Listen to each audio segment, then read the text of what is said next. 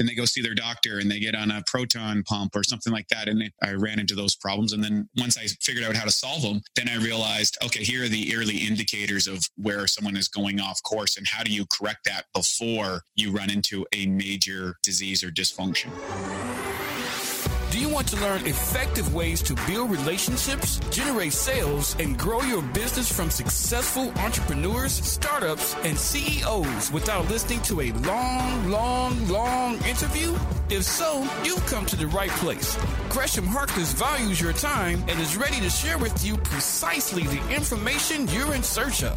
This is the I Am CEO podcast. Hello, hello, hello. This is Gresh from the I Am CEO podcast, and I appreciate you listening to this episode. If you've been listening this year, you know that we've hit 1,600 episodes at the beginning of this year. We're doing something a little bit different where we're repurposing our favorite episodes around certain categories, topics, or as I like to call them, business pillars that we think are going to be extremely impactful for CEOs, entrepreneurs, and business owners just like you, or what I like to call the CB Nation architects who are looking to level up their organizations.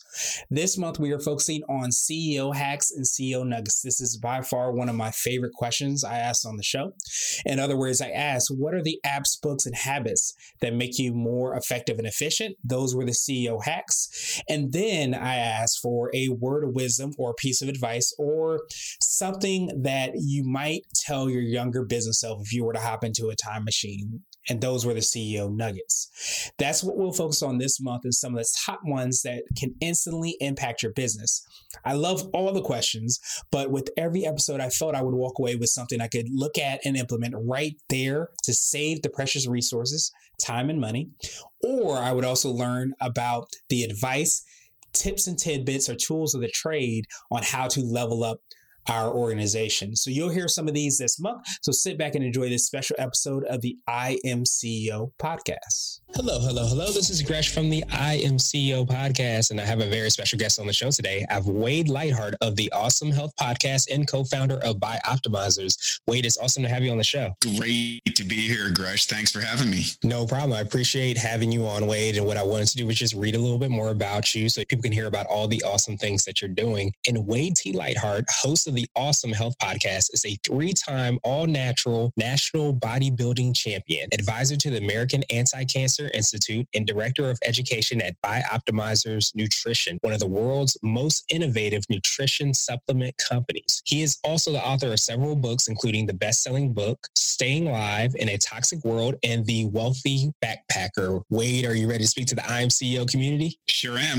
Awesome. Let's do it. So the first question that I had for you was to hear a little bit more about what I call your CEO story and what led you to start your business. I think I was unemployable, By the time I had hit the age of 25 or 26 years old, I had kicked around a bunch of different jobs, mostly everything from manual labor to working in stores to warehouses and all this sort of stuff, uh, being a doorman, a bartender. And I realized that I was really more of an independent thinker and those type of situations just didn't work well for me. And I decided to strike out on my own and start my own company and never look back ever since. Nice. Yeah. You decide to blaze your own trail and create your own path. Exactly. Awesome. And now I wanted to drill down a little bit deeper and hear a little bit more about what you're doing with Bioptimizers and your podcast. Basically, our company, we fix digestion. That's our tagline. And our bottom line is our mission is to end physical suffering and activate awesome health. My co-founder and I, Matt Gallant, we were both personal trainers. We that's where I got into the industry of my own kind of CEO of my own company. I started just as a company of one where I was a personal trainer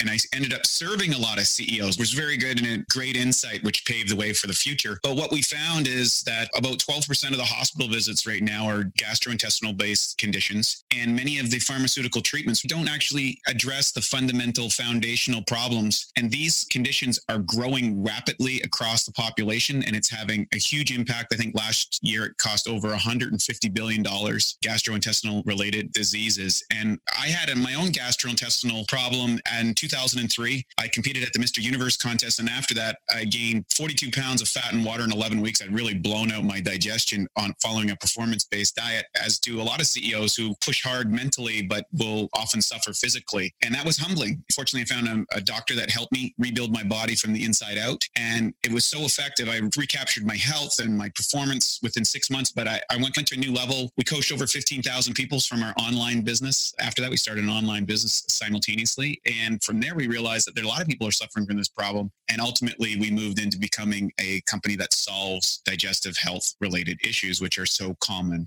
Exactly, exactly. That makes perfect sense. And how do people like understand that they have these issues? Like you mentioned, the digestion issues. Is that something that you can just see, or does it take place after the fact that you realize that I have an issue? It starts out relatively simply. It starts out with feeling bloated after you eat, or it starts with acid reflux, or uh, constipation, or feeling sluggish in the morning, waking up with brain fog. These are how these things start. And then maybe excessive weight gain or trouble sleeping or all sorts of these kind of tiny side effects that people will take some Tums for, or they'll take some Pepto Bismol because their stomach is upset, or they have heartburn, or then they go see their doctor and they get on a proton pump or something like that. And I ran into those problems. And then once I figured out how to solve them, then I realized, okay, here are the early indicators of where someone is going off course and how do you correct that before you run into a major disease or dysfunction. Exactly, exactly. And it's always said that your health is your biggest wealth. Now I wanted to ask you for what I call your secret sauce. And you might have already touched on this, but what do you feel like you or your organization unique? One thing is we're a digitally based company. In other words, we're one of the first pioneer companies. We started in 2004 and all our staff literally work all around the world. We connect using functions like Zoom and Skype, and we built digital communication platforms and management and tracking systems. One of the big, I think, secret sauces was a course that you can take uh, called Traction. It's a book, Get a Grip on Your Business. It was a great way for developing a way of bringing together all these people from around the world into a cohesive unit that we could track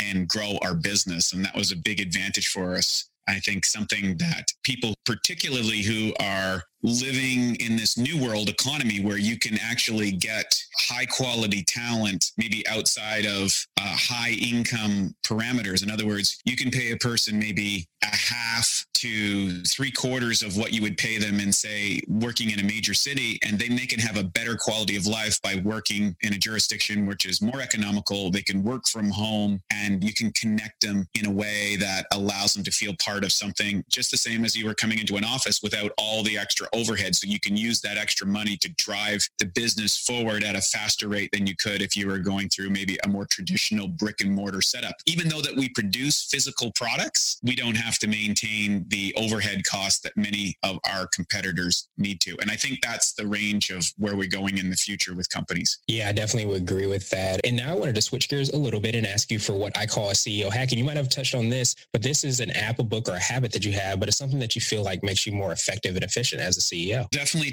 traction. Uh, we also use a hiring process that leverages a system called predictive index, and that's helping people get in the right seats. Oftentimes, you'll have very talented people who might be successful in one area of the business, but they might be working in an area where their talents aren't actually going to shine, or they're particularly good at one area and you automatically assume that they're going to be able to take those abilities into another area as the company grows. And oftentimes that sets people up to failure. And so with these type of assessment tools, you can quickly profile what kind of candidate you would need for a position. And that wastes a lot of time of where you would try and find out, can you get an A talent? Because at the end of the day, the quality of the people that you bring into your company is uh, going to determine how well that company performs over the long run, especially as the company grows, simply because there's so many moving parts in any corporation that, that talent is going to ultimately determine talent and culture and creating a culture, I think that allows the talent to shine and creates an autonomous environment where they get the advantages of working almost like a solo entrepreneur, but they're part of a bigger microcosm as a business unit. And that's what we offer as a company. And I think a lot of people who are caught in the commuting world, caught in the kind of corporate rat race that was maybe popular in the 80s, are recognizing, hey, this is a better way to build a company. It's better for the company. It creates a better lifestyle. And you have an ability to find out those kind of nuances in a, in a person's psychology that would allow them to be successful using those tools and methodologies. And, and now, because of online communications, to me, it makes no sense to drag everybody into an office commuting and wasting hours of their life when they can just open up their laptop and uh, be at work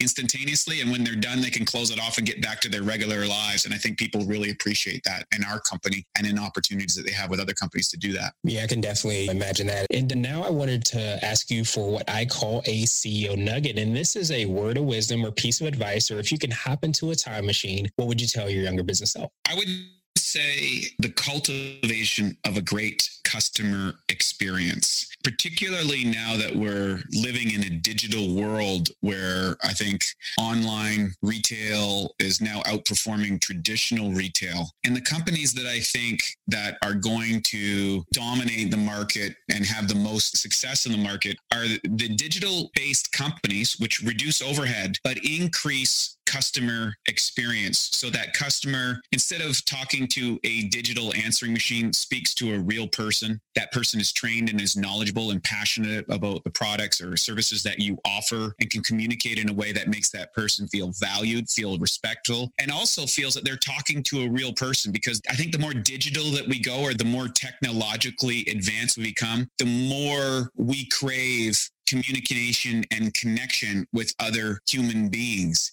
And in this kind of race to technological advancement, I think that's an oversight that a lot of companies make. There's nothing more frustrating than saying, as a customer of a company, calling and getting an answering machine that you have to punch 15 different buttons in an automated system to eventually hold for an operator. It's lovely when you can either, you don't have enough staff to answer that call, that they can just leave a quick message and then a real person calls them back at the time that's convenient for them or chats with them or texts with them and responds to their requests urgently I think also removing the obstacles about the fear, for example, by offering really good guarantees on your products. Like we do 365 day guarantees in case people want to return that product. There's no questions asked. We also, uh, we try to look at ways to plus that. For example, let's say someone bought one of our products. It didn't work for them for whatever reason. We do a little bit of investigation when we talk to them and realize they actually bought the product that they needed another one of our products. We'll send them that product. And people are absolutely blown away that we're like our commitment is for our company is we fix your digestion. And if we can't, you get all your money back. And so we're committed to that mission above and beyond what they might have experienced from another company. And that has built brand loyalty with us that I think other companies maybe they provide a good product or service,